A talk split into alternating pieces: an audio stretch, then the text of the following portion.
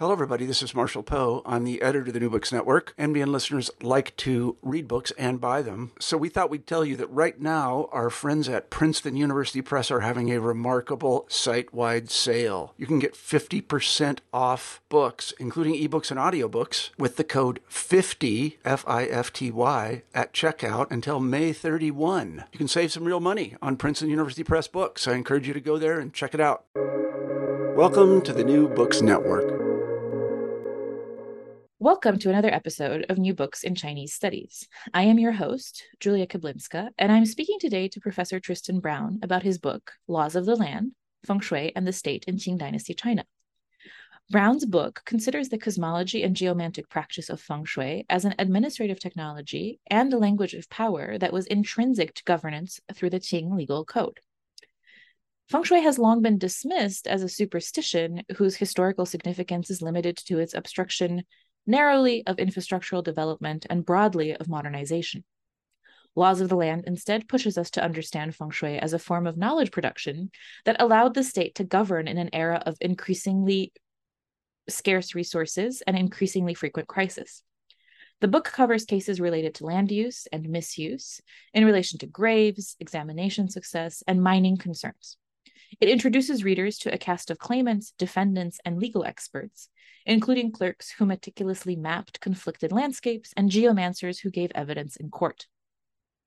In his analysis of feng shui and Qing dynastic collapse, Brown builds upon the work of other scholars who reject narratives of Chinese reaction to Western influence and posits instead that the legal system's entanglement with feng shui shows a vibrant interaction of various epistemological systems at that moment.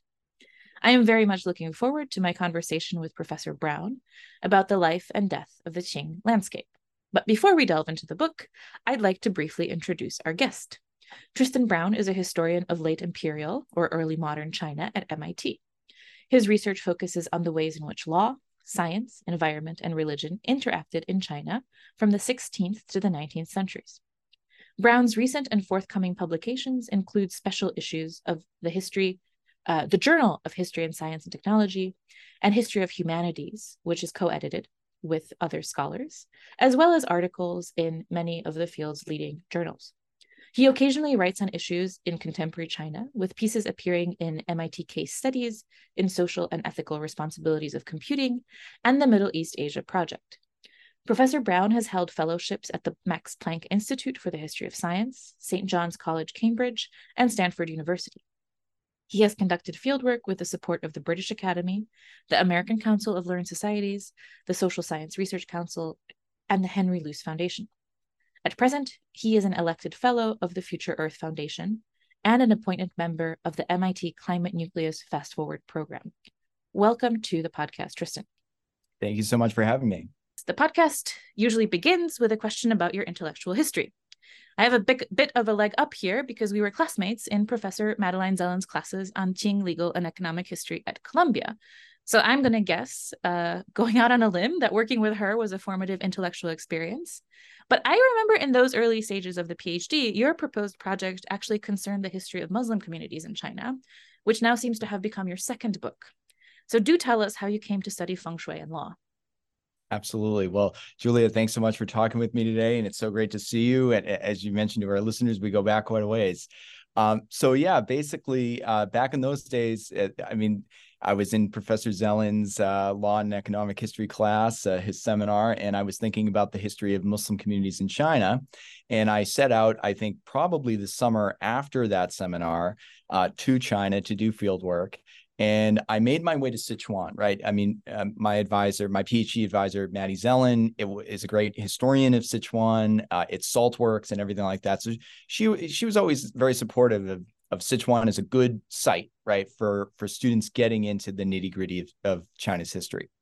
So I went out to Sichuan and I made my way to this this beautiful, beautiful ancient town of Langzhong, which is located near the municipality of Nanchong today. Um, and there was this uh, Muslim community there, and there was uh, in the near the center of the town this massive mausoleum of a Sufi saint.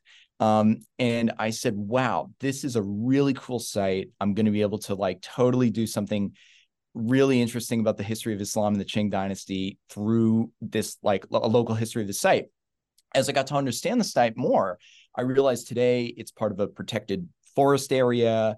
Um, it, it's ha- it has a fascinating history, um, you know, over the last 300 years. And I basically realized that the Muslim community or the Sufi order that had managed this site was making like feng shui claims uh, over their ownership of the land and their relationship to the broader community during the Qing dynasty. So I started to think to myself, wow, you know, why would they do feng shui, right? Why would that be important to do, right? Um, and at that time, I knew nothing about feng shui. I, I, I mean, other than the New York, you know, uh, New York Times design, you know, section or something like that. I knew nothing about it. One thing led to another. And um, th- right near Langzhong, there is, um, as I mentioned, Nanchong. And Nanchong is the home of the Nanbu County Archive. Nanbu is a county that was located right next to Langzhong. And there was a professor of Chinese archives, Wu Peilin, who at that time was a professor at uh, Xihua Shifan Daxue in Northeast China, uh, West China Normal University. And he was an expert on the Nanbu County Archive. And, um, you know, I started to look at that archive and I didn't find that much about Muslims, but I found a lot about feng shui. And so at one point, I I sort of got to visit him and I got to talk with him and talk about how to read these sources and talk about how to understand these sources. And I realized there are a lot of feng shui cases. And so at some point um, in that journey, the the dissertation changed, right? And and that's how I got into feng shui through the law. Great, thank you for that introduction to your history with this project. Uh, the reason I was particularly excited to interview you about this book is because you came to give a presentation about it at the Ohio State University at a recent symposium on Qing history. So, as you will remember, I asked you for advice about what I might assign if I'm teaching a class about modern Chinese history, but I want to introduce students to this encounter between late Qing cosmology and Western science to lay the groundwork for thinking about science, for thinking about technology, and how these bigger areas interact with uh, cultural and social issues. You offered your book, and so here we are. But before we get to the chapter that I will be assigning, and it is most relevant to that question, which is the last one in the book, I want to ask you for some assistance in defining terms that your readers and my students will need to understand critically. How do you define feng shui? How does that definition contribute to the history of knowledge production? And how does it decenter Western approaches to the history of science? Fantastic. Thank you so much for this question. I mean, well, basically, okay, so feng shui literally means wind and water. And the way that I define it, and I define it in the book, is I would encourage people to think about it on three registers in the Qing dynasty. The first is, is that feng shui was a body of knowledge, ever expanding, ever changing, updated. Uh, we see updates of feng shui knowledge, including updates of the feng shui compass in the course of this book. Um, feng shui was an academic subject that literati and literate people could read up on and, and study and know something about, right? Two, feng shui was a practice. It was that knowledge could be put into practice through professional or popular practitioners of it. Um, and of course, uh, this is you know the the the beauty of legal cases because legal cases allow you to see people um, you know, we can't go back and interview people in Qing Dynasty China and ask, what do you think about feng shui? What do you believe in feng shui? But what we can do is through through archival legal cases, we can look at the arguments they present to courts and how courts weigh that as evidence, right? Um, and so I think it's I think it's you know that element of where the knowledge comes into practice, and this gets to the third element defining feng shui, which is feng shui is discourse. Feng shui is a rhetoric of power. Okay. And this is understandable. Like um, you could use an analogy, for instance, of medicine, right? Medicine is a body of knowledge. It's also a practice that professionals, uh, you, you know, and you know, uh, pursue with degrees and such. And it's also something that we talk about, right? I'm not a medical professional, neither is my mother, but I give my mother health advice. My mother gives me health advice. We look at advertisements that tell us about supplements that help us live to 100 or something you know, whatever, right? There's medical medicine as discourse all around us, and that feng shui as discourse pervaded Qing society. So that's the first part of your question. Feng shui is a body of knowledge, feng shui as a practice, and feng shui as a discourse. That in you know, that's the, that's the key. And as for the history of science, I think this builds on what I was just mentioning, which is, you know, history history of science is often based on sort of like, you know, here's a book on engineering, right? Or here's a book about how people built things. And what I do is I show you how people made arguments, right, about changes in natural landscape and what they meant. I think it builds on, um, you know, it builds on a growing body of scholars in the China field specifically, like Francesca Bray, Carla Nappi, Dagmar Schaefer, who are all asking not what maybe the early generation asked of what China lacked in terms of the history, in terms of science, what China lacked in terms of knowledge, but rather redefining it as as science in China, as knowledge in China. What did China have? What did people care about? That's what we should pay attention to. And when we pay attention to it, we realize that there's some really profound stuff here. Um, and I think that's exactly what the book does by building it exactly on, for instance, you know, those three scholars and many more. Great. Um, and now that you've brought up the Qing state, I mean, what was the state's attitude to feng shui? You talk right. a lot throughout the book about how this expertise was classed, right? These elites yes. are the experts, yeah. um, and they're always anxious that that common people are going to misuse it, right? Exactly. So, what do these elites, and I'm assuming that the elites include, of course, the uh, degree holders who are the judges, uh, what do they do with feng shui? Yeah, I love this question uh, because, in a sense, I think it's it's it might be surprising for some people, right? Um, I think for a long time there there prevailed, with some exceptions. I mean, Richard Smith has been on the forefront of showing us how important the I Ching and divination and cosmology was in the in life, uh, elite across in in across classes in in late imperial China. But you know, people look at some lines in the law code that criticize diviners and criticize people who are obsessed with feng shui. And they sort of kind of get the idea that like feng shui was this really controversial practice, right? Or that like, you know, that people were kind of um, rejecting it, you know, left and right. And the book, I think, is a little corrective to that view. Um, the reality is, what I show is skepticism was everywhere, and the elite were very skeptical, right? And but um, what the elite really think is that the common people are doing feng shui incorrectly, which is why they're not members of the elite. Okay. So, um, you know, if you did feng shui correctly, you'd be a degree holder, right? Um, and to a certain extent, um, the the common people seek out the the the judges. They seek out the degree holding magistrate, and they're and through these lawsuits, they're kind of asking for advice. They're asking for their expertise. They want help, and and regardless of what these magistrates personally believed about every theory of feng shui, they knew that that came with great responsibility, and they used it, I believe, wisely. Um, you know, what is the Qing state's attitude to feng shui? Here's my answer. I think that the Qing state at its highest levels thought that feng shui existed. It wrote books about it, officially published imperial books about it. Uh, its calendar is infused with feng shui cosmology and astrology and all the rest. Um, the thing is, is that the Qing state sees itself as the possessor of the knowledge, as the as the arbiter and it is concerned about the common people misunderstanding, misusing, becoming deluded or obsessed by these knowledges, which is why it has to get involved. Okay, so that I think is really uh, what's going on, and uh, we can talk more about. You know, I'm fascinated by, for instance, uh, the question of people living in the Qing dynasty were living in a world where there was much evidence of feng shui's reality. Um, we were talking before this uh, podcast about you know the ways in which people everyday people saw feng shui. They saw it in the yamens of the state how they were laid out where they were located. They saw it in the grand academies that produced the degree holders. They saw it in the houses of the families that managed to get their sons into the officialdom. It turns out that, you know, those houses tend to be the nicest houses around, just as, you know, if you look at uh, the zip codes in Massachusetts or or any state in, in I'm sure the United States, uh, certain zip codes produce a lot of Ivy League graduates, right? Um, people notice those things. Um, they're socially real. Um, they're real in the same way that a uh, an LV, I think I got the right reference there. An LV bag is expensive, right? In our world, um, and the courts had to the courts had to recognize that this was a reality for people.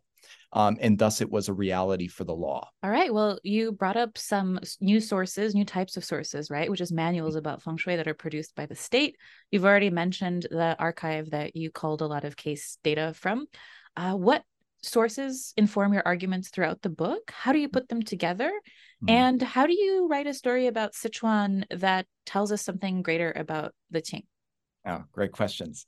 Um, well, here's the thing. I I I consider myself I I've had great teachers who have told who have taught me about different types of sources, uh, whether that was Wai Li and Hong Lou Meng uh, back as an undergraduate, or Mark Elliott in the central government, and Maddie Zelin with Economic Life and Contract and all of those things in local archives. Um, I try to, I think all of my teachers, of course, all the mistakes are mine, as we always say, but eh, you see a little bit of influence from everybody in this book, I think. And I, I really do. The only way to tell the story in the way I wanted to was to bring a diverse array of sources to the to the foreground. And I wanted to show people that feng shui is not something that you could just make things up with, right? You can't just show up to court and say whatever you want. You have to actually have real knowledge. You have to be persuasive. That's why litigation masters helped people craft their lawsuits. And litigation masters seem to know quite a bit about feng shui. Um, and the state is actually aware of this problem as well. Um, you know, um, and so what I do throughout the book at various times is when I show you a verdict, or I show you a map, or I show you something that is produced at a trial, I show you a feng shui manual, sometimes one privately commercially published over a thousand miles away from Sichuan that has the very same principle that's being invoked in the court, right? So the thing is, it's not to say, I want to make this very clear. It's not to say that the Qing state controlled feng shui knowledge. It's not to say that there was this top down completely one way oh this is this is absolutely the right thing the qing does have you know the um uh, the Qinding, um, uh, uh, what is it? Uh, Xieji Bianfang Shu, right? The Qing, the Qing does produce, right? It's a, official book about um, time and uh, place selection, um, you know, as well as some other related texts. But there was a ton of private material that was produced in the publishing houses of Jiangnan and probably Fujian as well um, that circulated. It's very clear that those books circulated. Um, and they circulated with the, you know, the examination system and all of those other things. Um, and so basically, I use feng shui manuals, I use legal cases, I also use a little bit of um, novels, right, uh, from the from the Qing period, to just try to bring some of these examples alive. Um, and um, I, you know, of course, I use the you know uh, occasional missionary account, um, but I don't try to use too many of them. I wanted because so much I think on feng shui it's often from that Western encounter and that Western experience. So I use it sparingly when it's when it when it's i think really there's a wonderful sort of observation for instance at the end of the qing period about the about the mass cutting down of trees right in nanbu county by a, a, a western observer that's an i feel an incredible quote but i try to use i try to use those sources sparingly um, when when relevant. So yeah, the, those are those are the sources that inform the book. Yeah, and I want to alert readers that when Tristan says he will show you things, that means like really you will see really great images that are reproduced in the book uh, from some of these manuals. Yeah. Uh, but I want to hang on to another thing that you just said, which concerns the cutting down of trees. Mm-hmm. So your narrative actually begins with a chapter on graves, mm-hmm. which are central to feng shui cosmology. But you stress that the ritual function of graves is deeply intertwined with resource management, lumber. Can you explain what trees in the economy have to do with litigation over tombs? Absolutely. Yes. Well, let me just say uh, uh before I give you, I'm going to give you my answer. Uh, and I also want to point out that there are many other great scholars in environmental history uh, who are on, on this. Chris Coggins and Meng Zhang's got a new great book on forestry, and Ian Miller, who has been a great inspiration for me over the years. Um, you know, basically, uh, yes, uh, Nanbu, let's just talk about Nanbu for a minute because it's a great illustrative example. Nanbu did not mine coal. Okay. There was no coal production in Nanbu. Um, this meant that coal had to be brought into the county, especially for its salt works, from quite some distance away, um, Guangyuan, in the northern part of Baoning Prefecture. It's it's a considerable distance. I've done the drive uh, in a car today, um, and so I can only imagine. Right? They, they, of course they did it on rivers, but um, fuel was a real issue. Right? It was a it was it was a concern in Nanbu. Right? The trees mattered. And access to timber really mattered. That's why we have so many cases about cutting down trees and people say, coming to court and they will say, My child is ill. My child is now, you know, my child's life is threatened because some some very important trees have been cut down. The state takes those claims pretty seriously. Um, and that's what I found um, we have to remind ourselves we are dealing with a century uh, that is seeing immense economic, demographic, and environmental change in Sichuan and in China more broadly. I think officials were aware of these changes, right? They knew the stakes. So, to get to your immediate question, um, what was very common in Nanbu County was for people, lineages, or eh, let's say joint families, extensive families, to have common cemeteries. Not many very often these cemeteries would not necessarily have tombstones. They were demarcated in part by you know basically dirt mounds surrounded by trees. And everybody connected to the people buried in that place had a connection to those trees um, and sometimes we have great examples uh, from the archive of tr- trees could be claimed to be hundreds of years old at times you know? I mean i of course you know people in the law tell tall tales um, no pun intended for the trees but um, you know some of these trees were evidently quite old um, and and they were not cut down. Uh, in in basically if they're cut down it's a big deal. It's a big deal um, everybody has to agree to cut them down the funds that you get from the timber need to be split evenly between all the pe- all the branches um, oftentimes that did not happen. Okay. Um, so there are many, many feng shui disputes in Nanbu, also in Ba County, I will say, that are about these precise issues. Let me point something out very quickly because it's a very interesting point regarding the state pays attention to these trees.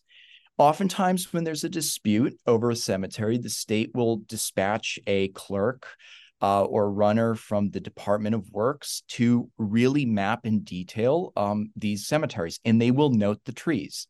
And sometimes they'll tell you how big the trees are, how tall they are, how wide their girths are, um, and they'll tell you um, how, many leaves. They'll talk about leaves. Look at the cover of the book. It says it, the cover image of the book tells you everything you need to know. the, the The court wants to know: is this a functional lineage or is this a dysfunctional lineage? If those trees are looking like they were planted yesterday and have barely any branches, this lineage has been cutting them down all the way. They're not the most filial group. On the other hand, esteemed lineages with deep histories and degree holders tend to have beautifully verdant, lush, uh, trees on their property. It was a real point of pride for the Sichuan elite and the Qing to identify old trees that proved that they had lived in the province sometimes since the Ming, or even we encounter the Song dynasties, right? Again, talk about tall tales the trees did a lot. Of, I, there's a line in the book that I might, I might quote myself from memory. You know, the dead can't speak, so the trees did the talking, and and that was really true. Uh, a lot of cases in in the legal archive, and that just goes to illustrate how feng shui again was a lived reality for people. You know, it really did tell the truth. You know, of if you had good feng shui, manifestly, you know, evident on the landscape that told you something about the family. Yeah, absolutely. Um, many puns in that answer. I know yes. for those. Uh, yeah. But you also um, lead me to my next question, which is uh, on your second chapter. which hmm. focuses mm. on this kind of technical byproduct, right, of the feng shui related litigation, which is maps. Who made these maps and what function did they serve? How did judges interpret them? Oh, yes. The maps are just uh, definitely one of the great pleasures of the topic. Uh, it's one of the first things I noticed uh, when I was working in the archive. How many maps existed of grave sites? And I said, why is the Qing state mapping grave sites, right? Why shouldn't they be mapping? I don't know other things, um, but but they mapped grave sites quite a lot, and I started to say to myself, maybe this was just a Nanbu thing. Maybe Nanbu just just had a court that liked to do this. And then I actually looked to official handbooks. Now, that's another source uh, that I look at that I didn't mention previously. You know, handbooks for officials um, that basically help local magistrates, uh, you know, do the job. You know, what am I supposed to do after I become a magistrate, appointed by the emperor, uh, by the central government to serve in this county? Um, and the handbooks, uh, including, you know, Wang Huizu's famous guide, uh, you know, on, um, you know, it famous like, you know, one of the great handbooks of the Qing period, you know, basically says to officials, um, hey, you know, there are different types of, of property disputes you'll encounter. There's some that are about field boundaries. There's some about irrigation. Those are easy. Those aren't those are not that difficult. They should have contracts for that. You should be able to tell pretty quickly what the issue is. But there are also cases about this other thing. Feng shui, cases about mountain lands. These are difficult. In order to judge these cases, you cannot just trust what the litigants are saying. You have to map the lands in dispute. And so that's when I realized Nanbu is not making up a governing strategy for their own little county in Western China. These magistrates and this yamen and these clerks are reading the government's, the, you know, basically literature for bureaucrats. And this is a strategy that was devised. I, I don't know when exactly it was devised. A lot of the handbooks that I've seen are from the 18th century, but it could be earlier than that. Um, that basically the, the Qing state just accepted that there were going to be tons of disputes about feng shui. So we need we need a streamlined way to at least say something about these landscapes. And the way to do that was to map them. And and what I show you is uh, th- this occurred quite frequently. There's examples from Taiwan. There's examples from, uh, again, Chongqing, Ba County, and there's examples from Nanbu. I mainly will look at the Nanbu examples, but there are some from the others. Um, and and I basically point out, I think a what I, I think is a very interesting question for historians of science. What motivates people to map the natural world? What motivated people in Qing China to record the natural world? feng shui was not the only factor, but it was an important one. And everybody was in on it. The elite families are mapping their their lineage, eh, ancestral estates to the great degree.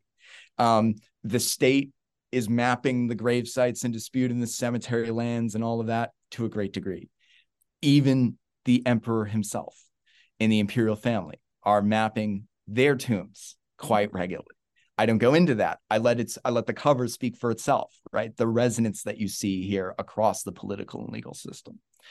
But um, I think that you know mapping as a byproduct gives us a big clue into, um, of course, the history of cartography that goes without saying, but also these questions about um, what questions people are interested in, what questions matter in Qing society, and what knowledge is going to be again produced and reproduced through the legal system.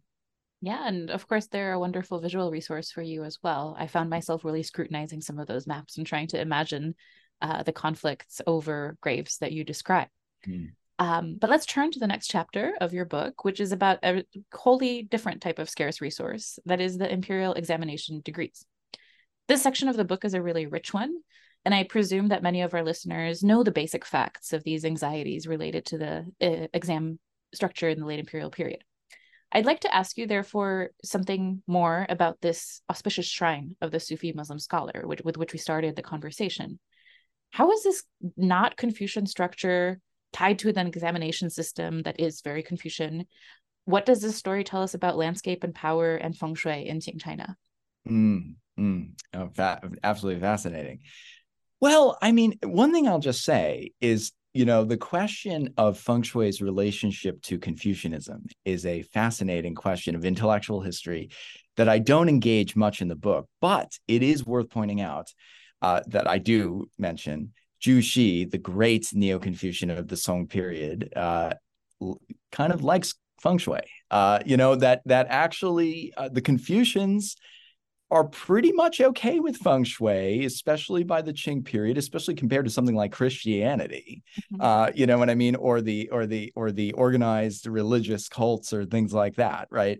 Um, feng shui is something that you know the elite do, and and again, they know that the commoners want to do it too, and so that's why they sometimes have to make comments or criticisms about it. Um, so on the question of what does it tell us about the examinations? Well, the first thing is for that Sufi shrine, um, it, it, it's clear to me that the Muslim community realized they were uh, they were acquiring a very very uh, lucrative piece of real estate in the center of a prefectural examination um, uh, examining town. Uh, the exams were held in Baoning. Um, you know, um, you know, on on the examination schedule, um, people would descend on the city and everything like that. And when all of those scholars from across the prefecture and it was a pretty populated prefecture by the uh, you know by the Qing period, especially the second half of the Qing period. Come into town, they they want auspicious conditions. You know, when people descend on that city, right? They want they want the lands, they want the the cityscape to look like this is a, a cityscape designed for success, not one designed for failure, right? In the state, you know, the state. This is a this is another thing, right? I mean, Baoning in Nanbu County are in what in the Qing period geographically was northern Sichuan. This is not far away from the center of the White Lotus Rebellion. This is not far. This is not a particularly easy area for the for the empire to necessarily govern. It's kind of a, um, you know, it's a periphery of sorts, right? And I mentioned that of its examination performance is is terrible, right? I mean, in but in fact, it isn't actually that terrible in, in, in the provincial average. It's just about average. Nanbu produced maybe four or five or six. There's a disagreement about this, which is for another day. Jinshi degree holders during the dynasty. The average Sichuan county only produced four or five or six, something along that line. Chengdu and you know the the, the obvious center Chengdu dominated you know, within in terms of the provincial quotas, you know, et cetera, for d- provincial degrees, all that. Examination performance was not particularly good in this area. And so magistrates come in, and where are they coming in from? They're coming in from Hunan. They're coming in from Zhejiang. They're coming in from Jiangsu. What type of families are they coming from? They're coming from wealthy, well connected families often. They get to this area, and what are you going to say? Are you going to look the local people of Nanbu County or Northern Sichuan in the eyes and say, all of you are untalented, which is why you have not been able to pass the exam and get it presented, a, pre- a presented scholar, a Jinshi degree holder for decades, even half a century. No, no, we know that's not what they said. What did they say? They said, hey, hey, you guys are just temporarily unlucky. Being permanently untalented was a far worse fate than being temporarily unlucky. And the thing about luck is that in the Qing dynasty, we know how to deal with that. So they set to work, right? Building pagodas, moving bridges, making the town better, right? In in ways that people that people wanted and cared about. So that when the scholars showed up every, you know, on the schedule for the exams, you know, they they descended upon Baoning. They said, this is a place that offers the exams. I got a chance. You know what I mean? And so it was important for the state to to take that into consideration, right? To make sure everybody has to have a fair chance. And you and you need to make sure that the scholars in Northern Sichuan, even though their performance was not particularly good, you especially need to make sure that they that they have it they have the auspicious conditions at which to succeed right that that the state you know is is is needs to do that and by the way not to get ahead of ourselves here this is part of the reason why church building and uh, missionary activity and stuff, especially in 19th century China, uh, in the decades after the Opium War, that stuff is so sensitive, especially for the gentry, um, because it, it, it really can be seen as a, a sabotage of of the exam, you know, uh, of the exam chances. Um, so yeah, that's that's what I would say. Yeah, and I mean, as you say in the book, these infrastructural developments also have very real effects on the economy. You know, if you have a bridge, you can cross a river. yeah, exactly. Right. Exactly. I mean, that's that's totally right. I mean, I I talk about how, you know, there's this idea of building a tower and the tower will basically enable if it's well placed, you know, the the the the wealth of the locality won't flow away, right? It will some of the wealth, some of the talents, some of the fortune will stay with the locality. And I also I point out how that that rhetoric, that eh, that that invocation of feng shui in the political or legal arena, specifically legal here, is totally interwoven with common water rights, right? It's it's what are the what are the common rivers that is are public use for the wells of the local county, of the local prefecture, et cetera, and what can be diverted away for agriculture, you know, all of that, right? So it's it's all of that, you know, about quote unquote the wealth running away, all of that. It has real effects um, and in the book, you really can see how um, how how those how those arguments played out in the legal system. Yeah, I mean, throughout the book, we see many examples of how feng shui manages anxieties about, as we've said, things like resources, wealth, status, safety, um, the incursion of foreign types of uh, power structures, right? right. Uh, and, and, a pun, um, churches, mm-hmm. right? um, but in the fourth chapter of the book, it also emerges explicitly as a form of insurance, which mm. is actually something I was thinking about as I was reading the whole book. It seems mm. like there's something about using feng shui to make sure you can develop projects the way you want to develop them that you can yeah. be economically stable because your trees aren't going to be getting cut down right right so how does this idea of insurance work for example in chapter 4 in reference to infrastructural projects and mines why yes. would you need to insure with feng shui? Yeah no it's it's a great question. Yeah. Well, I mean, the topic of feng shui and mining is just it's it's absolutely fascinating, and certainly was one of the first uh, things that uh, that uh, Westerners in the 19th century noticed about feng shui and they complained about it. Uh, you know, they're, they, they, the, the Chinese are invoking feng shui. They don't want us to open coal mines, etc. Well, it turns out that, you know, there's a long precedent uh, for invoking feng shui to regulate uh, mineral rights and regulate mining activities in China. Um, so the thing about insurance is it goes, the logic is like this. Why would a shop owner like the per, a person who operates an oil press shop or a miner invite a feng shui master to look at the site of his shop or to look at um, the opening of a mine or something like that. Because you want on the record somebody to say it doesn't hurt feng shui right? You want to preempt the litigation so the there's no doubt about it that geomancers and Yinyang Yinyang officers, um, uh, Yinyang experts, Yinyang Sheng, etc., were playing the role of insurance agents uh, in in 19th century China, right? If you have a flammable industry, you know, et cetera, you know, they need to, you know, is this a good place? Uh, to put a to put something that might explode okay uh, and it shouldn't be that close to the walled uh, to the wooden walled towns, especially our most important buildings, for instance, much like zoning laws today.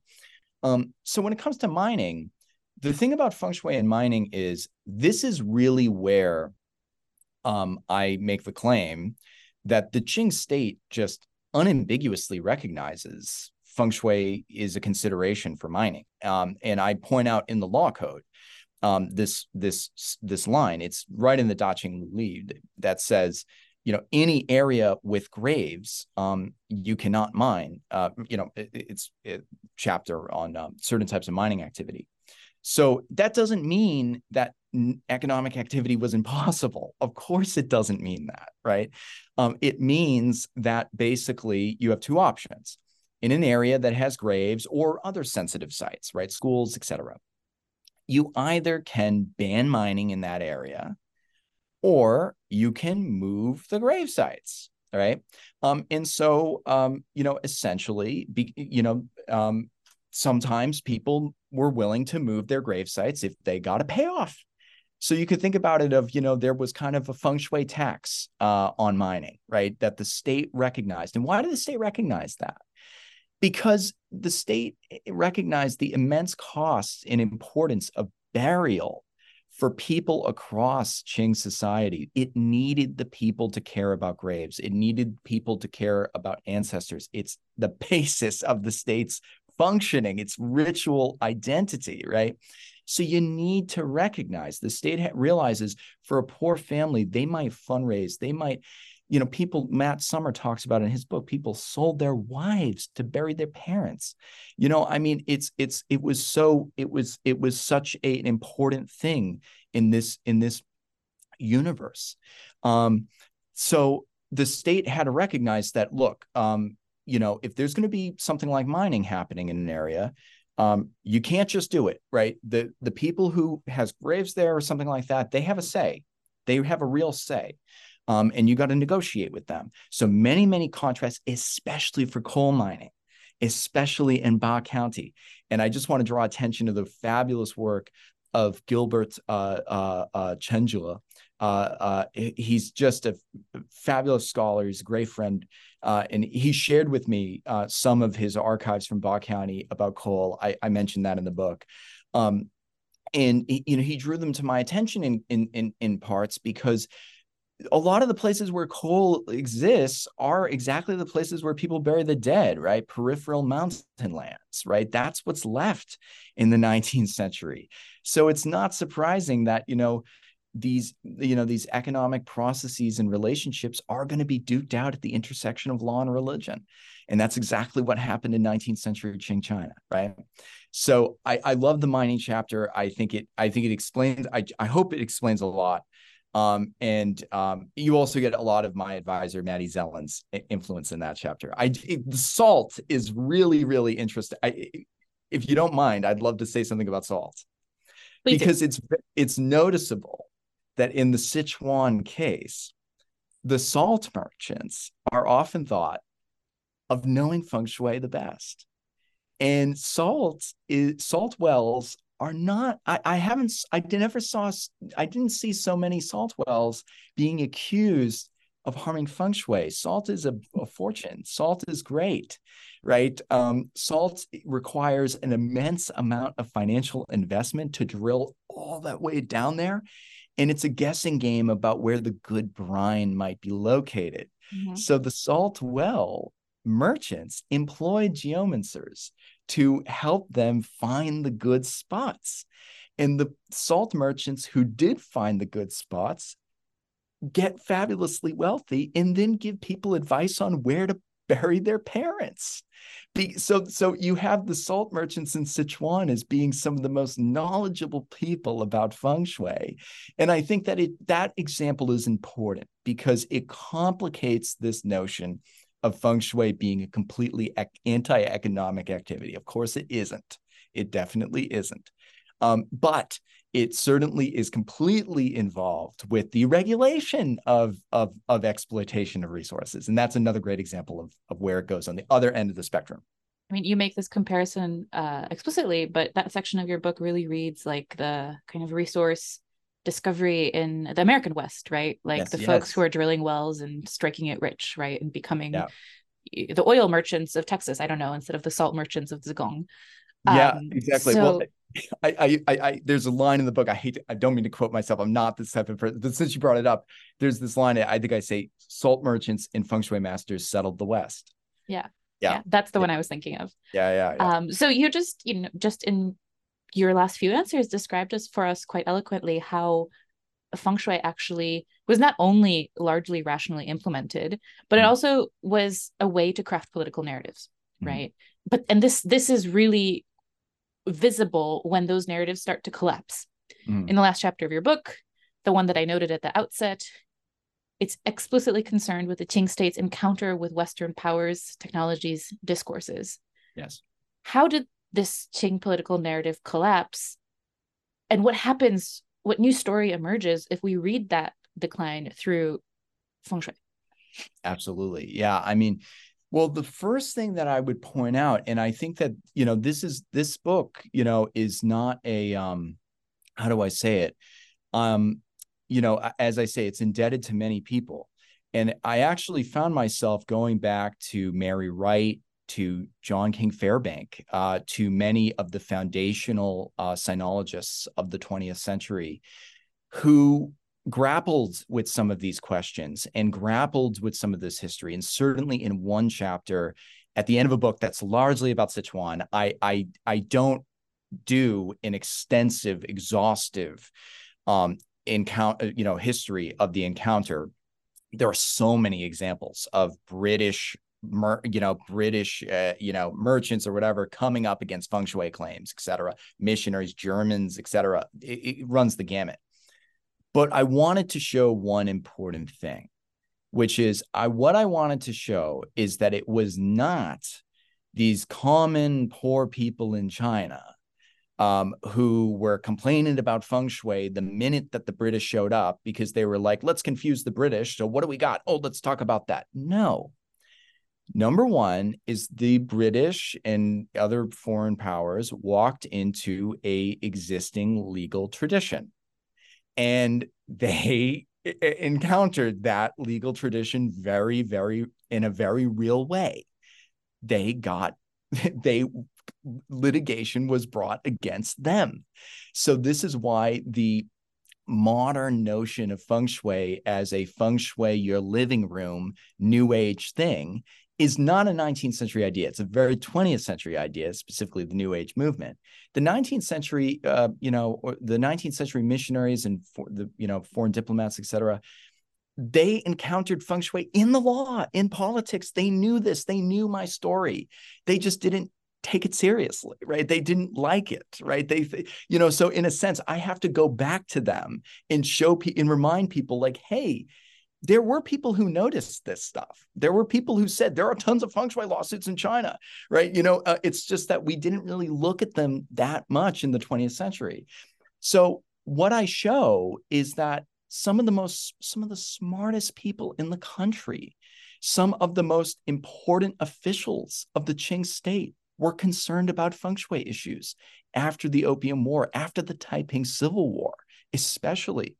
And I start chapter five with an incredible, incredible memorial, I think, by from Li Hongzhang, where you know he's he, it's a side of Li Hongzhang we never see because we always focus on him as the great reformer. We always see him, you know, the, you know, let's build all this stuff, let's do it. Well, no, Li Hongzhang was from Anhui. Li Hongzhang knew about feng shui. He knew it well.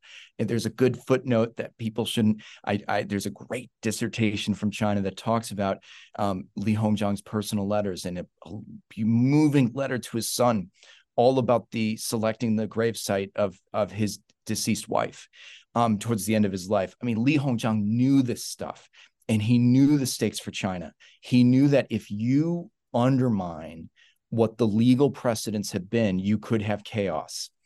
Um, and that came out. That came out in the 1860s. Now, what happens? What happens is, is that in the 1870s and 1880s and 1890s, the there's a debate, right? Right. Some officials want to go one way, some officials are against it, right? They're all of these officials are complicated people.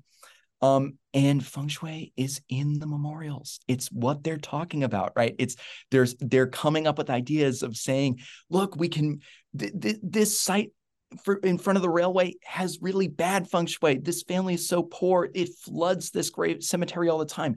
We'll move it to a better site. It'll have better feng shui. This is the kind of stuff that some of the most important officials of the Qing Empire were talking about. So I just bring it back for people. And I want people to see that at this moment, right, this just critical, pivotal moment, you get this voice of, of like conservation, right? It's like at the moment of industrialization, you get this voice of, of conservation. And in China, that voice of conservation was expressed and came out in the in the rhetoric and language of feng shui right? Because that's what was there, right? Um, but it, it it countered this huge thing. So of course, you know, I I want people to read that chapter and think about, you know, what it means for us, right? What it means. We're still living in this world, right? We're still living in the world of debates over pipelines and de- debates over, you know, what you have to check development. How do you check it? Right. Um, the Qing had an answer that worked for a very long time until it didn't right? Uh, until until it didn't right? And then and then the legal system comes under this immense pressure. Um, we're confronting similar issues today actually. So i i hope that the book uh, enables people to think about those.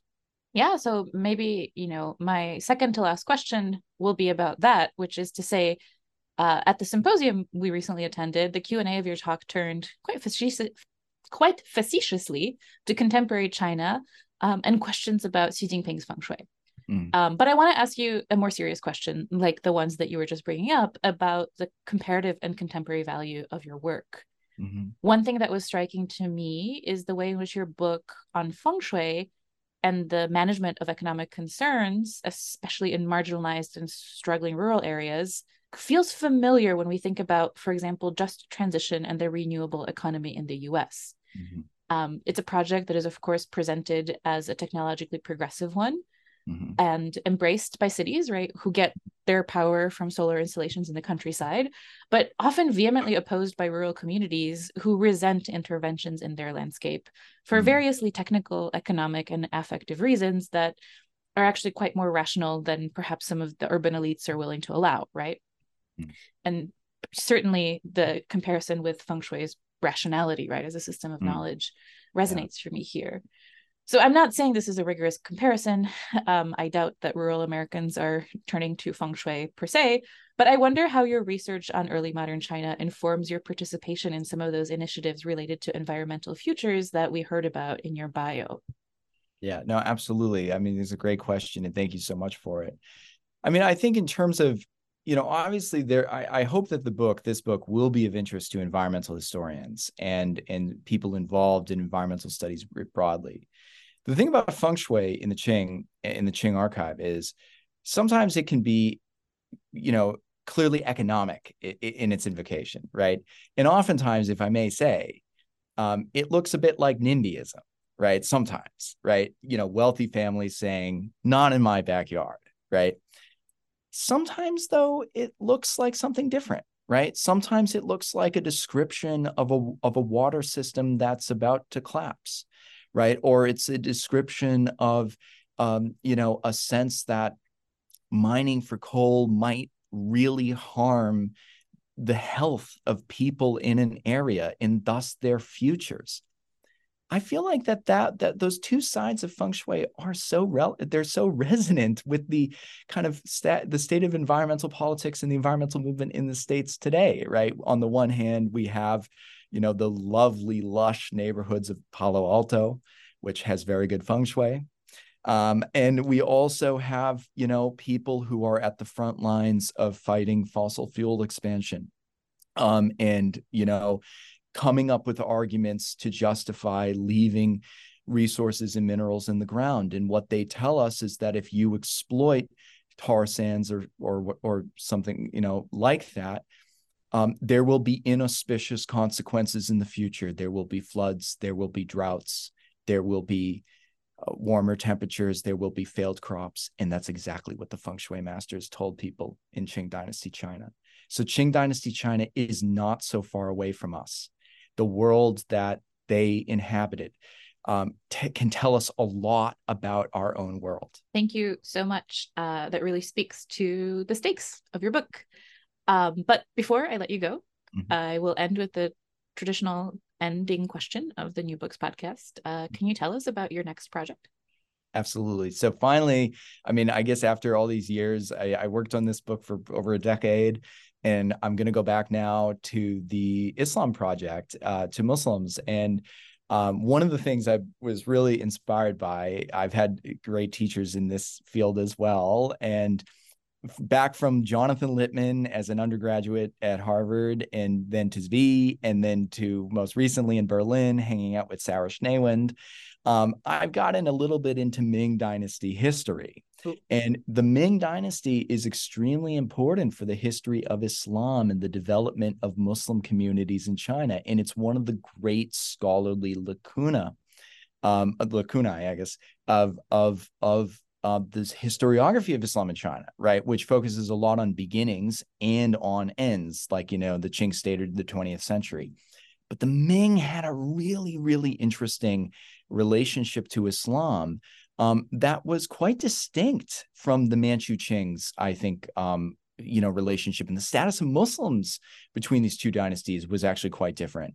I want to explore that in my next book. Uh, and so I think it's going to be a social history of Muslims along the Grand Canal and in North China during the Ming Dynasty. But um, we'll see how it develops. Perhaps you'll stumble into another trove of resources and an archive and develop an entirely different project. Yeah. But time will tell. Thank yeah. you, Tristan, for the time you spent with us today. And thank you, listeners, for tuning in. Thank you so much.